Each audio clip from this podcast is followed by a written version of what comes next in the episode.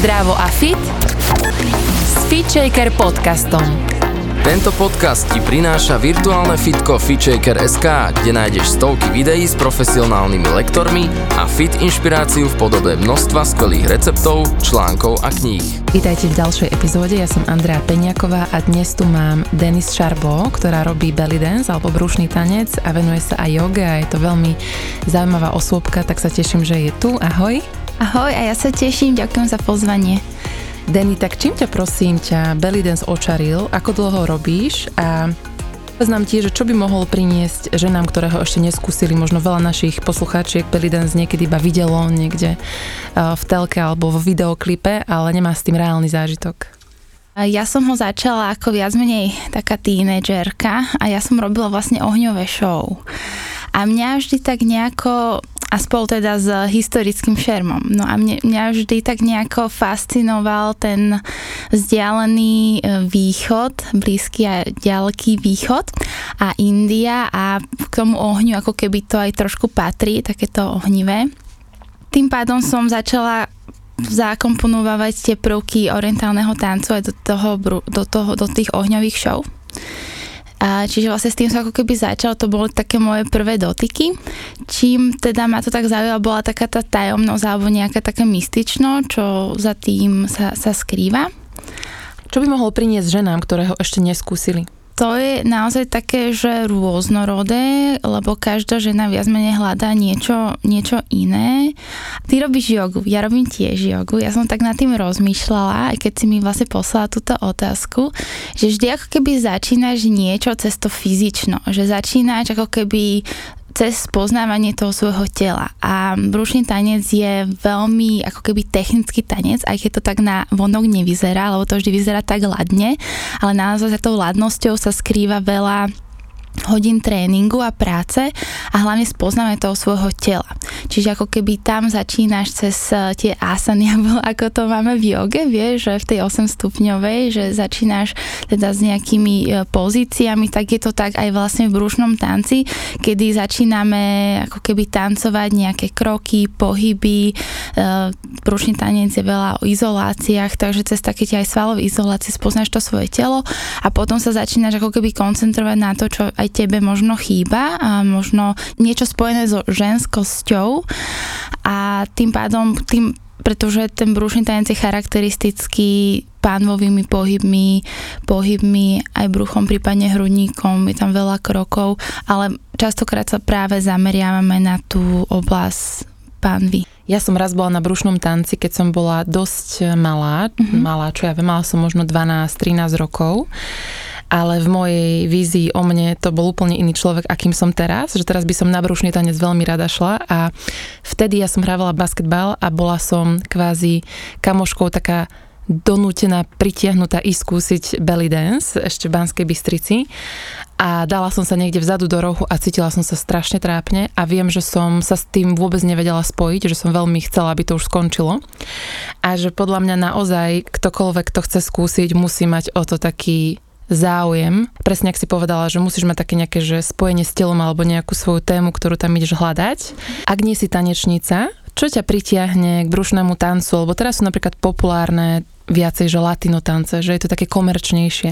A k brúšným tancom už dlho som nepočula nikoho, že by sa tomu venoval. No ono to väčšinou vychádza z nejakej takej vnútornej motivácie alebo pocitu, že máš blízko k orientálnej kultúre alebo že ťa niečím fascinuje, tak ako mňa tá orientálna kultúra a častokrát ženy majú v sebe taký možno trošku blog alebo takú autocenzúru, že ale ja nemám na to postavu, alebo ja vlastne neviem sa hýbať, ja som také drievko, alebo častokrát to počúvam, už ako keby také seba ospravedlnenie aj žien, ktoré mi aj napíšu, že ja by som chcela hrozne začať, ale ja som úplne drevo, že, ale to je úplne v poriadku, lebo v podstate ten tréning je práve na to, my od nikoho neočakávame, že príde na prvú hodinu a už bude vedieť robiť pohyby.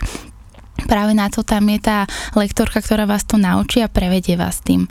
Takže naozaj ako keby tá vnútorná motivácia, že mám chuť. Presne ako keď je niekto na hociaké iné tanečné umenie pohybové alebo divadlo alebo tak. Čiže ak máte tú vnútornú inklináciu, tak to je ako keby takéto prvotné. a potom už vlastne cez ten tréning sa to dá nejakým spôsobom rozpracovať.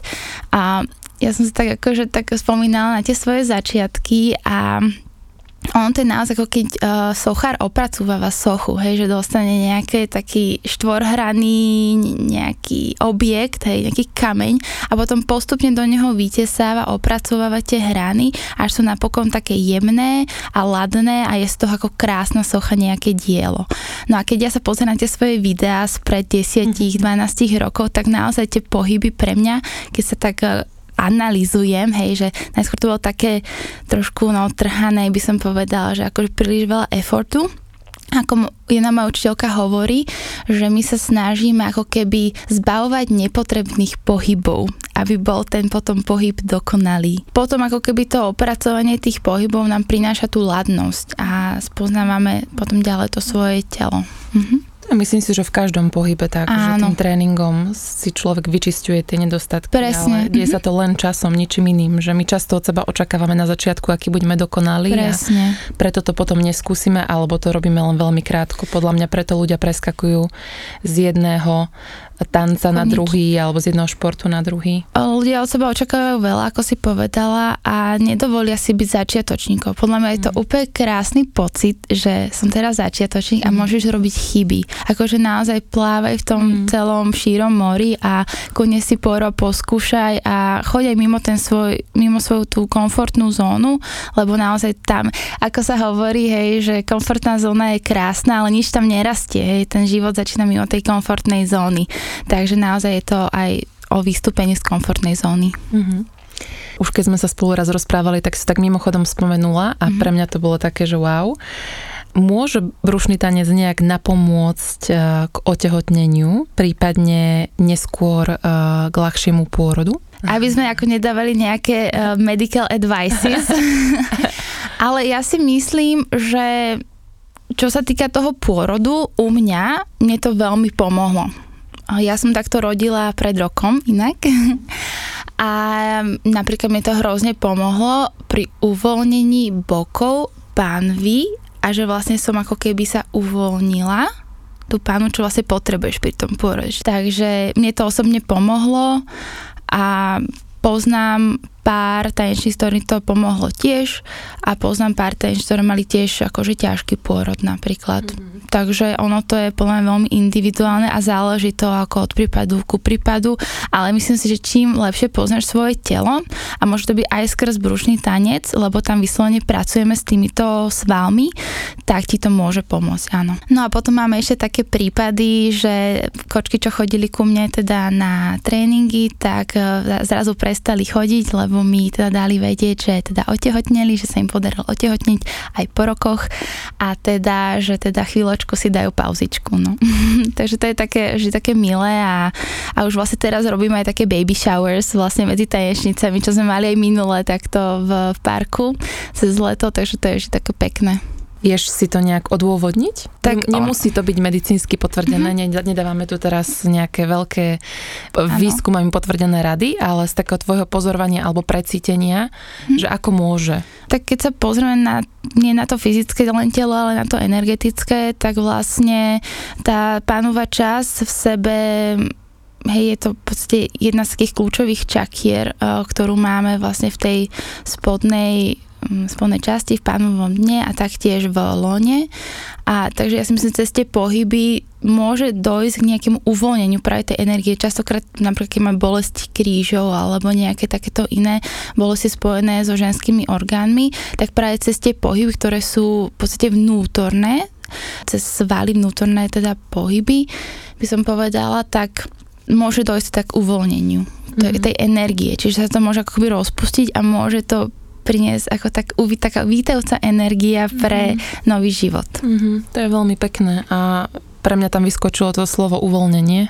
Čiže mne to príde, že ten brušný tanec môže napomôcť nielen pracovať, ale aj uvoľniť čokoľvek tam možno je napäté v tom panvovom dne a v tej oblasti panvy.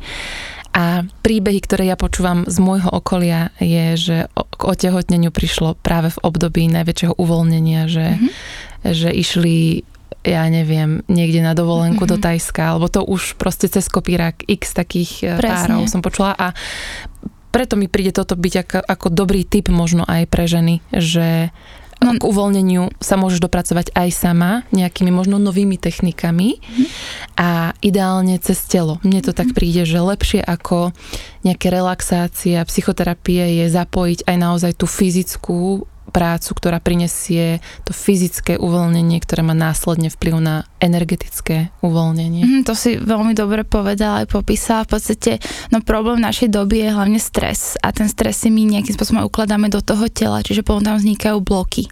A keď máme ten blok aj práve v tej oblasti pánového dna a brúška a všetkých tých orgánov ženských, tak to môže viesť práve k tomu, že je tam teda nejaký blok.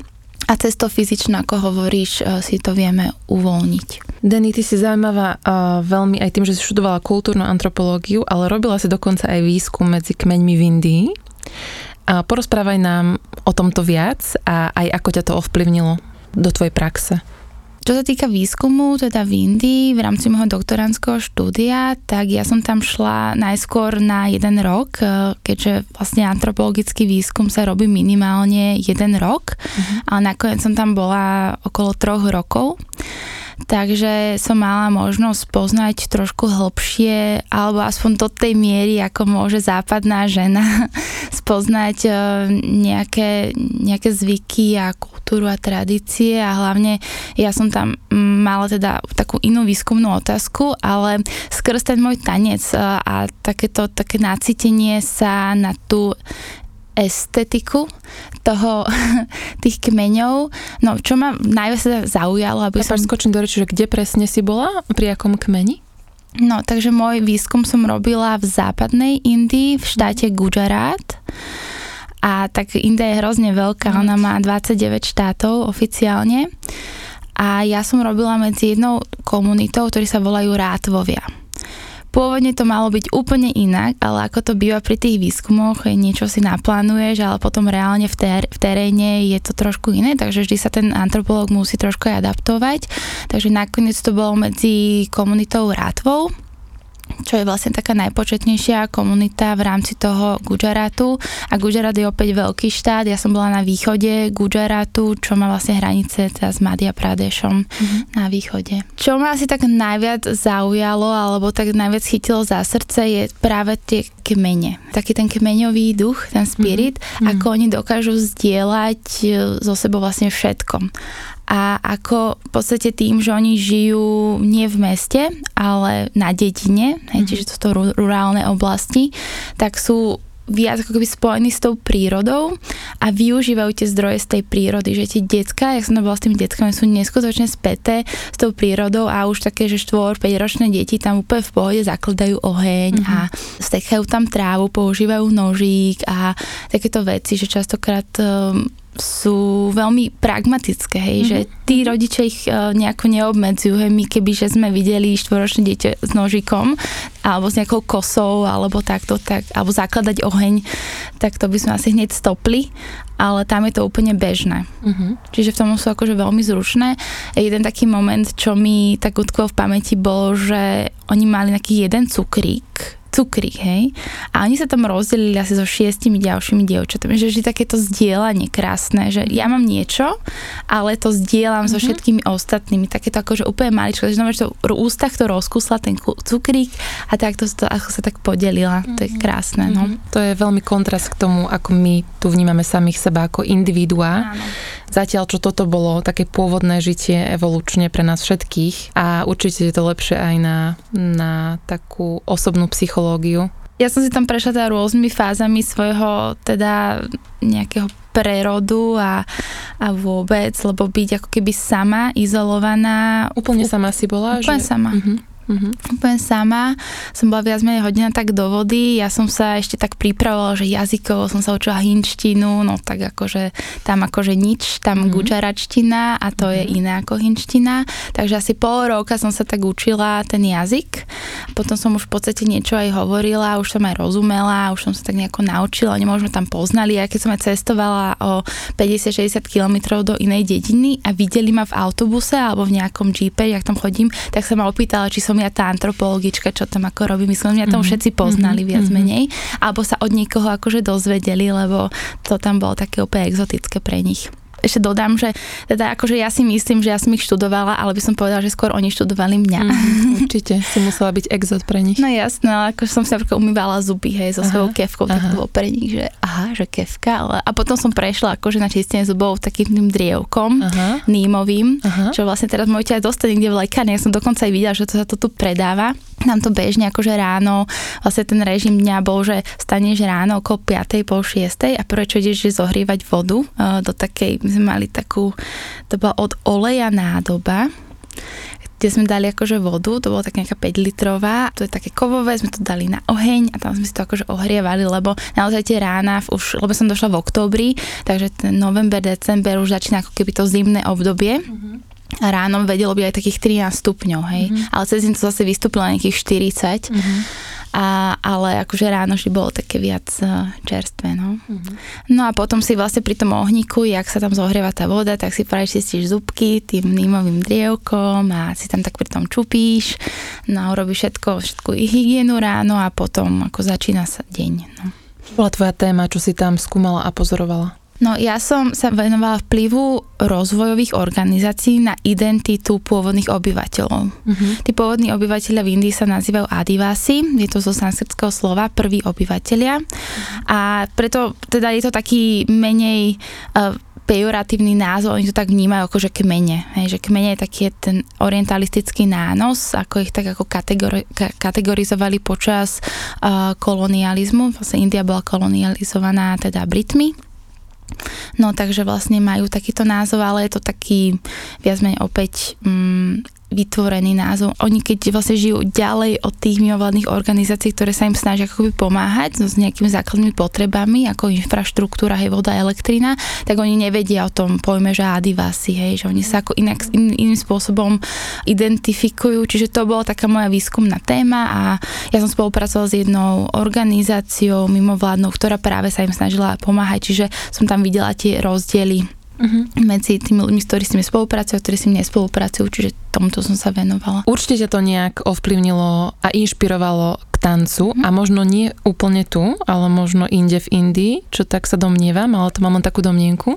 Mňa to inšpirovalo jedným spôsobom pre tento belly dance v tom, že oni keď tam tancujú ich tance, tak to je úžasný tiež opäť taký komunitný, kolektívny spirit. Oni v tom kmeni. Trošku nám to približ, lebo moja predstava je, že večer sa tancuje. Ale neviem, že či je to také, že na dennej báze, alebo výnimočne.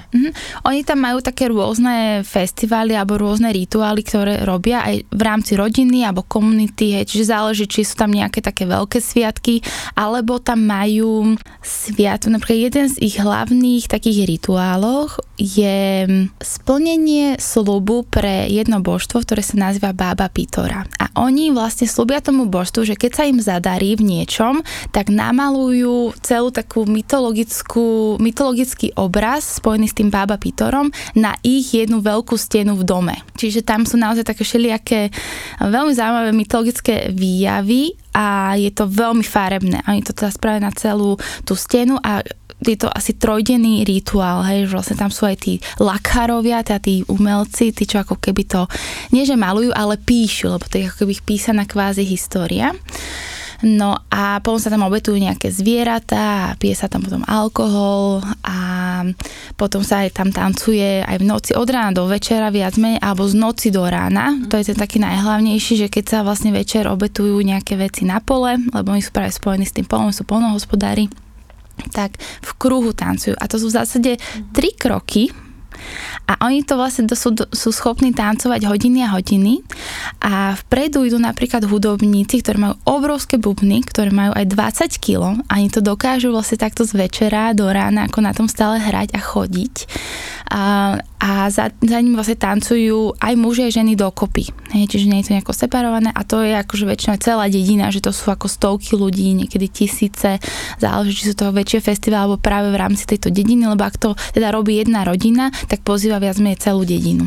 No takže ja som sa zúčastnila niekoľkých takýchto rituálov a potom sa napríklad nechodí len na pole, ale k nejakému posvetnému stromu a zase naspäť a pri posvetnom strome sa obetuje akože sliepka a jednoducho je to celé také veľmi bohaté, v zásade sa snaží sledovať, že čo sa kde deje, dávať tomu nejaký harmonogram, ale vieš, keď to už píšeš o tom, tak chceš tomu dať nejakú kategorizáciu a niekedy to je ťažké takto roztriediť, lebo keď sa na viacerých rituálov zúčastníš, tak niekto to má tak, niekto onak, ale každopádne je to tomu zasvetené, no ale čo ma vždy na tom uchvátilo je práve ten opäť komunitný duch a a to je vlastne aj známka toho folklórneho tancu, z čoho sa aj ten belly dance vlastne vyvinul, že vlastne to tancujú ako keby spolu a v zásade sú tam jednoduché pohyby, aby to mohli tancovať spolu. No a ten belly dance, aby sme k tomu teda tak nejako premostili, tak opäť ono sa to samozrejme, že líši regionálne, ale teda ja som nebola nejako, že by som precestovala každý jeden región na Blízkom východe a videla, ako sa to tancuje u nich doma, ale aspoň ako som si o tom čítala, aké mám o tom poznatky, alebo mi niekto o tom hovoril, tak je to tiež takým spôsobom, že zase sa to tancuje komunitne, hej, v rámci rodín alebo nejakej širšej rodiny a je to viac menej taká sociálna udalosť. A ako belly dance poznáme aj teda dnes, na tom Blízkom východe je to pravdepodobne stále sociálna udalosť zavretá, teda medzi stenmi domu, ale my sme to teda posunuli ako performatívne umenie, čiže na pódia, čiže tam nastal ten najväčší zlom, ako vnímame belly dance dnes a ako je vnímaný, dajme tomu, práve medzi tými štyrmi stenami. A či sa to vôbec nazýva belly dance, určite sa to nenazýva pre nich belly dance, je to pre nich stále folklórny tanec. Práve tancujú aj muži? Áno, áno, ako ja som mala možnosť vidieť napríklad v Maroku, tancovali to ženy aj muži. A časokrát práve na verejnosť som videla práve viac tancovať mužov, samozrejme z pochopiteľných dôvodov. Takže a robili presne tie pohyby ramenami, pohyby bokmi, hrali na činelky, hej, alebo na také tie ich typické nástroje, ktoré držia v rukách. Ešte by ma zaujímala taká história za belly dance, že v akých časoch a akým spôsobom sa to rozvíjalo a dostalo až do tej podoby, v akej ju dnes poznáme. Pôvod brušného tanca môžeme vsadiť do Egyptu. Hlavne sa to pripisuje tanečniciam, ktoré sa nazývali Awalim alebo Gawazi.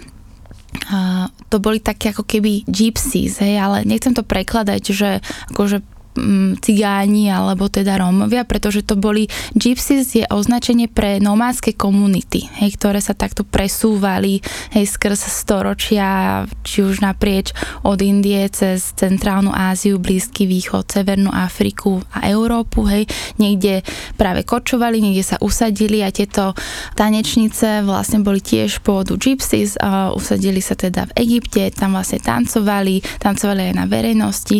Ono práve v tom období toho 18., 19., 20. storočia si nemali iný spôsob zábavy, hej, ako máme teraz, tak predtým sa robili rôzne verejné vystúpenia, častokrát kočovali nejakí cirkusanti z mesta na mesto, hej, kde potom robili ľuďom shows, takže takto to boli aj s tými tanečnicami, že oni boli za kvázi nejaká kasta tanečníc, ktoré vystupovali takto na verejnosti.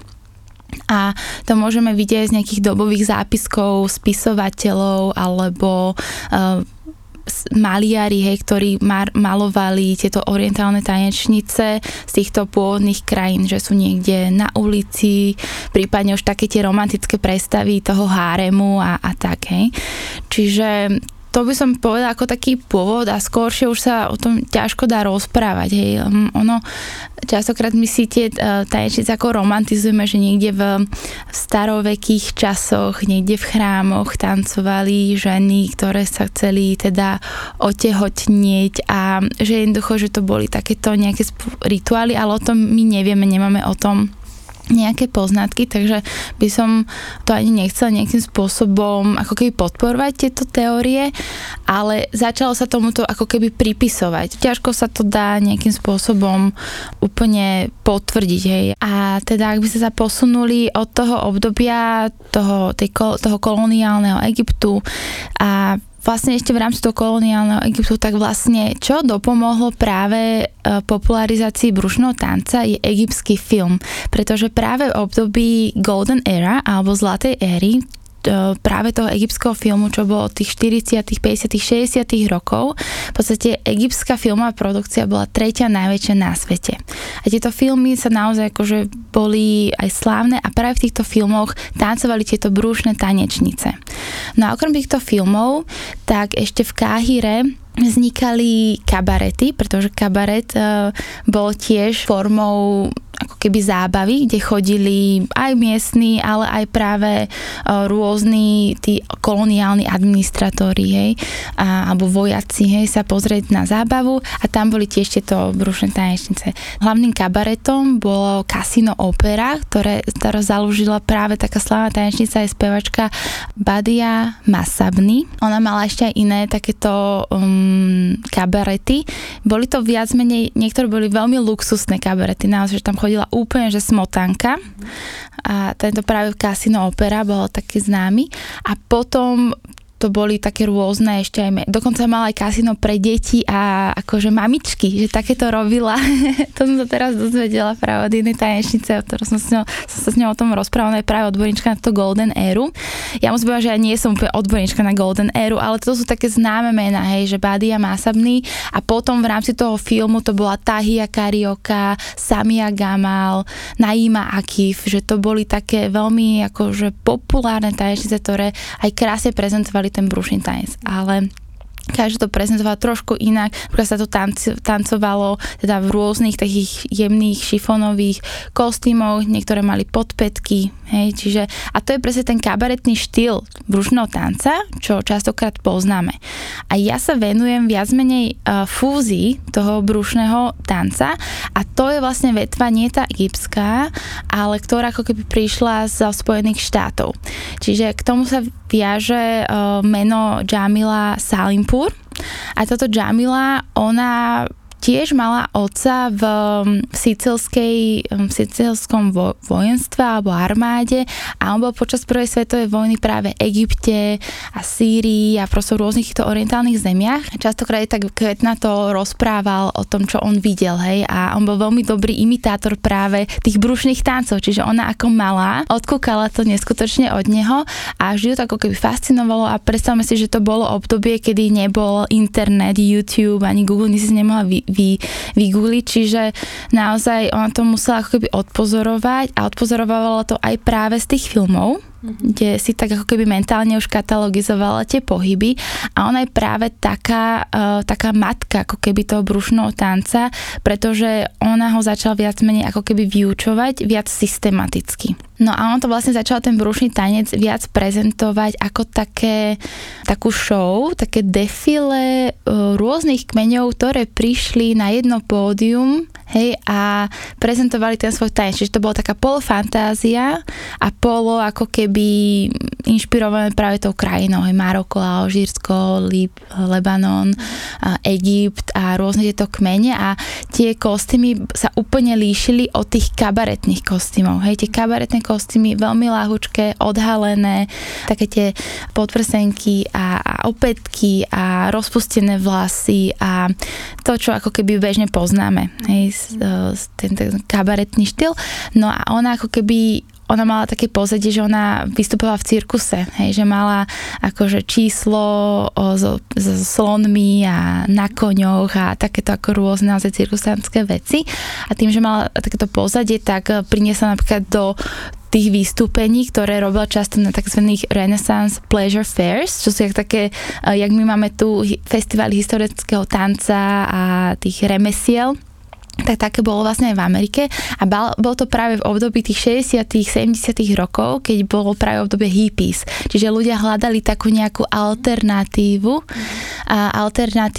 ku takému tomu mainstreamu, hej, čiže sa k tomu ako keby utekali ľudia, videli to, bolo to pre nich exotika a bolo to pre nich ako niečo krásne aj vizuálne a on to ako keby prinašal na to pódium, takže to boli ako keby trošku aj dva protipóly, že ten kabaret, hej, čo sa tancoval v kabaretoch a potom tento ako keby takzvaný tribal štýl, hej, alebo kmeňový štýl a to, čomu sa ako keby ja venujem, čo sa to vlastne neskôr vyvinulo, je ten tribal fusion belly dance, alebo teda formát fashion belly dance style. Práve táto Jamila, čo bolo na tom také veľmi super, ako som hovorila, že nebolo vtedy YouTube alebo nejaké kazety, tak ona si vlastne pozývala tie tanečnice z Alžírska, z Maroka, z Egyptu a sledovala ich, hej, že pozorovala ich a práve tým pozorovaním ako keby povyberala pohyby, ktoré sa ako keby páčili a boli signifikantné pre tie tanečnice. Čiže ak máme napríklad pohyb bokmi, osmičkový z hora nadol, nazýva sa to Mája,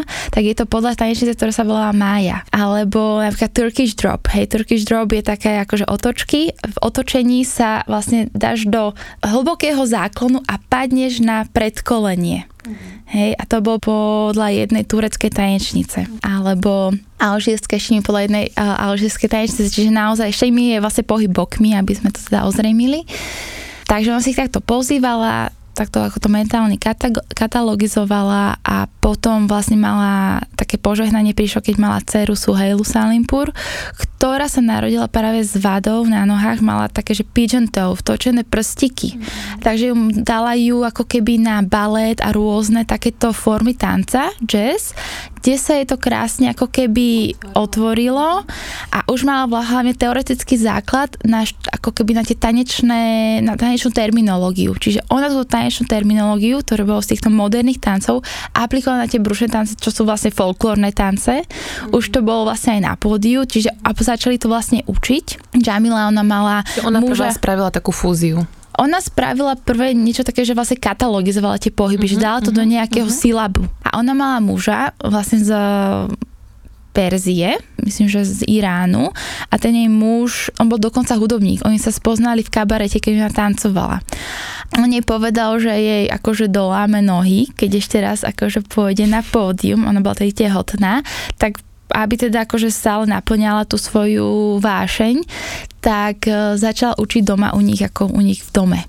Tak tedy vlastne začala si takto učiť a vlastne tá jej dcéra Suhejla začala učiť, keď mala 14 rokov, čiže úplne akože bola malá. Učí doteraz viac menej. Nie, že viac menej, má brutálnu školu, ja sa od nej učím, tiež je to vlastne moja učiteľka. A dokonca jej dcéra Izabela je tiež brušná tanečnica, čiže je to taká krásna ženská línia, taká tá legacy, hej, že si vlastne takto predávajú toto učenie a ho stále zdokonalujú a je to stále ten vlastne brušný orientálny tanec. Ja ako tribal fusion tanečnica som práve inšpirovaná tou kmeňovou estetikou. Tou estetikou, ktorá prichádza z kmeňov z Indie a Blízkeho východu v Severnej Afrike, že toto zdobenie sa je také oveľa, sú to také ťažšie látky, sú také veľmi bohaté, ťažké šperky, napríklad tie, čo sú typické pre tie kmene. Premostím, lebo to je presne moja otázka, že tak zoširoka som to chcela zobrať zase na jednotlivca alebo jednotlivú ženu a stiahnem to k sebe, že pre mňa osobne ani by nebola taká výzva ísť, skúsiť tancovať a ako keby skúmať to svoje telo, ale skôr presne táto estetika a nie som taký ten typ, čo sa rád, že tak oka to vyparádi, vieš? A podľa mňa tu je to práve super, že naozaj mať odhalené časti tela a vyzdobiť sa, namalovať sa. A my často vo Fit Shakeri riešime so ženami v rôznych výzvach práve tému ženskosti. A často riešime, že ženskosť vychádza znútra, ale časom som zistila, že je potvrdzovaná aj zvonka a že tú vnútornú ženu vieme skutočne vyjadriť aj cez takéto ozdobenie sa a je to taký zase iný level toho dovoliť si to. Pre niektoré ženy je to veľmi prírodzené a pre niektoré, možno ako ja, je to taká výzva, tak asi aj v tomto môže belly dance napomôcť a preto ho ja určite pôjdem vyskúšať, že spojiť si tú vnútornú aj takú vonkajšiu ženu, keď to teraz tak nazvem. Áno, to si opäť super pomenovala, je to taká demonštrácia ženskosti, lebo naozaj to taká tá opulentnosť trošku, že sa ovešiaš tými ornamentálnymi vecami. Že spravíš akoby pre seba ten čas a dáš si sebe ten priestor a či si urobíš make-up, vlasy, venuješ čas pre ten kostým a navliečieš sa do toho a potom to prezentuješ na tom pódiu, tak je to ako určite naozaj, teda je to určite demonštrácia ženskosti, ale niektoré tanečnice to chcú len trénovať napríklad. Hej, čiže Áno, v tom pohybe sa teda vedia nájsť a to je presne to, čo som sa ma pýtala na začiatku, že čo je vlastne motivácia, alebo čo tam, že čo im môže belly dance ponúknuť. A naozaj im môže ponúknuť celú túto škálu. Napríklad niektoré tanečnice sú viac výstupové ako trénovať. A to je ako, že viac sú byť na tom pódiu a sa prezentovať. Ale teda ja prizvukujem svojim študentkám, že musíme trošku mať nejaký ten level toho zvládnutia tej techniky, aby sme mali čo prezentovať. Lebo aj by sme chceli aj improvizovať, tak je oveľa väčšia sloboda improvizovať s nejakým naučeným slovníkom pohybov, ako teda tam akože tápať v niečom, lebo potom naozaj nemáš ten materiál na to. Povedz nám a ženám, ktoré by s tebou chceli tancovať, že kde ťa nájdu a kde si s tebou môžu zatancovať, tak to na záver. Od septembra začíname nové kurzy v Bratislave a začíname od 13. septembra, máme kurzy pre začiatočníkov. Máme v ponuke rôzne štýly brušného tanca, či je to práve ten klasický kabaretný štýl brušného tanca, alebo tribal fusion belly dance, alebo Indian fusion belly dance, dokonca so mňou, alebo fetchance belly dance. Je to v Bratislave na Martičekovej 2 v štúdiu Bailadora. Nájdeme ťa na sociálnych sieťach. Určite, @Denis Charbo, čiže aj na Facebooku, aj na Instagrame, alebo aj na webke. Počúvali ste Fit Shaker podcast. Ja som Andrea Peňaková a verím, že sa počujeme aj na budúce.